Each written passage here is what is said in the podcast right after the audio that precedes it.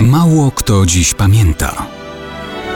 Datownik historyczny prezentuje Maciej Korkuć.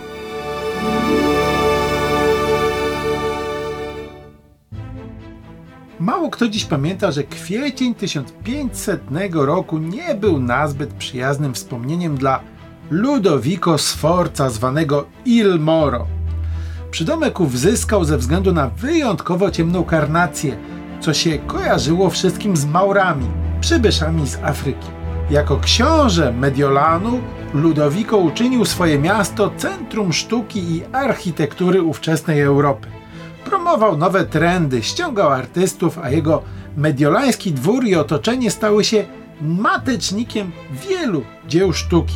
Dość powiedzieć, że chociażby posiadana przez krakowskie Muzeum Czartoryskich dama z łasiczką, względnie z tchórzofretką lub gronostajem, to obraz zlecony mistrzowi Leonardo da Vinci właśnie przez owego księcia Ludovico il Moro, a przedstawia hmm, po prostu jego kochankę Cecylię Gallerani.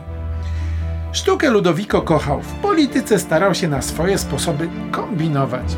To on namówił wspominanego niedawno młodego króla Francji Karola VIII do zbrojnego przejęcia królestwa Neapolu. Ale zaraz potem, w obawie przed zbytnim wzrostem potęgi Francji, Sforza zmienił front i walczył po stronie Ligi Antyfrancuskiej. Wydawało się, że w tej włoskiej polityce pełnej cynizmu, nieoczekiwanych zwrotów akcji i zmiennych konstelacji książę Sforza będzie górą, bo Karol Italię musiał opuścić. Jednak nowy król Francji zaraz potem wprost uderzył już na Mediolan, zrzucając Sforcę z tronu. Na początku 1500 roku Ludovico il Moro Mediolan wprawdzie odzyskuje, ale na jego nieszczęście Francuzi znowu uderzyli i wygrali.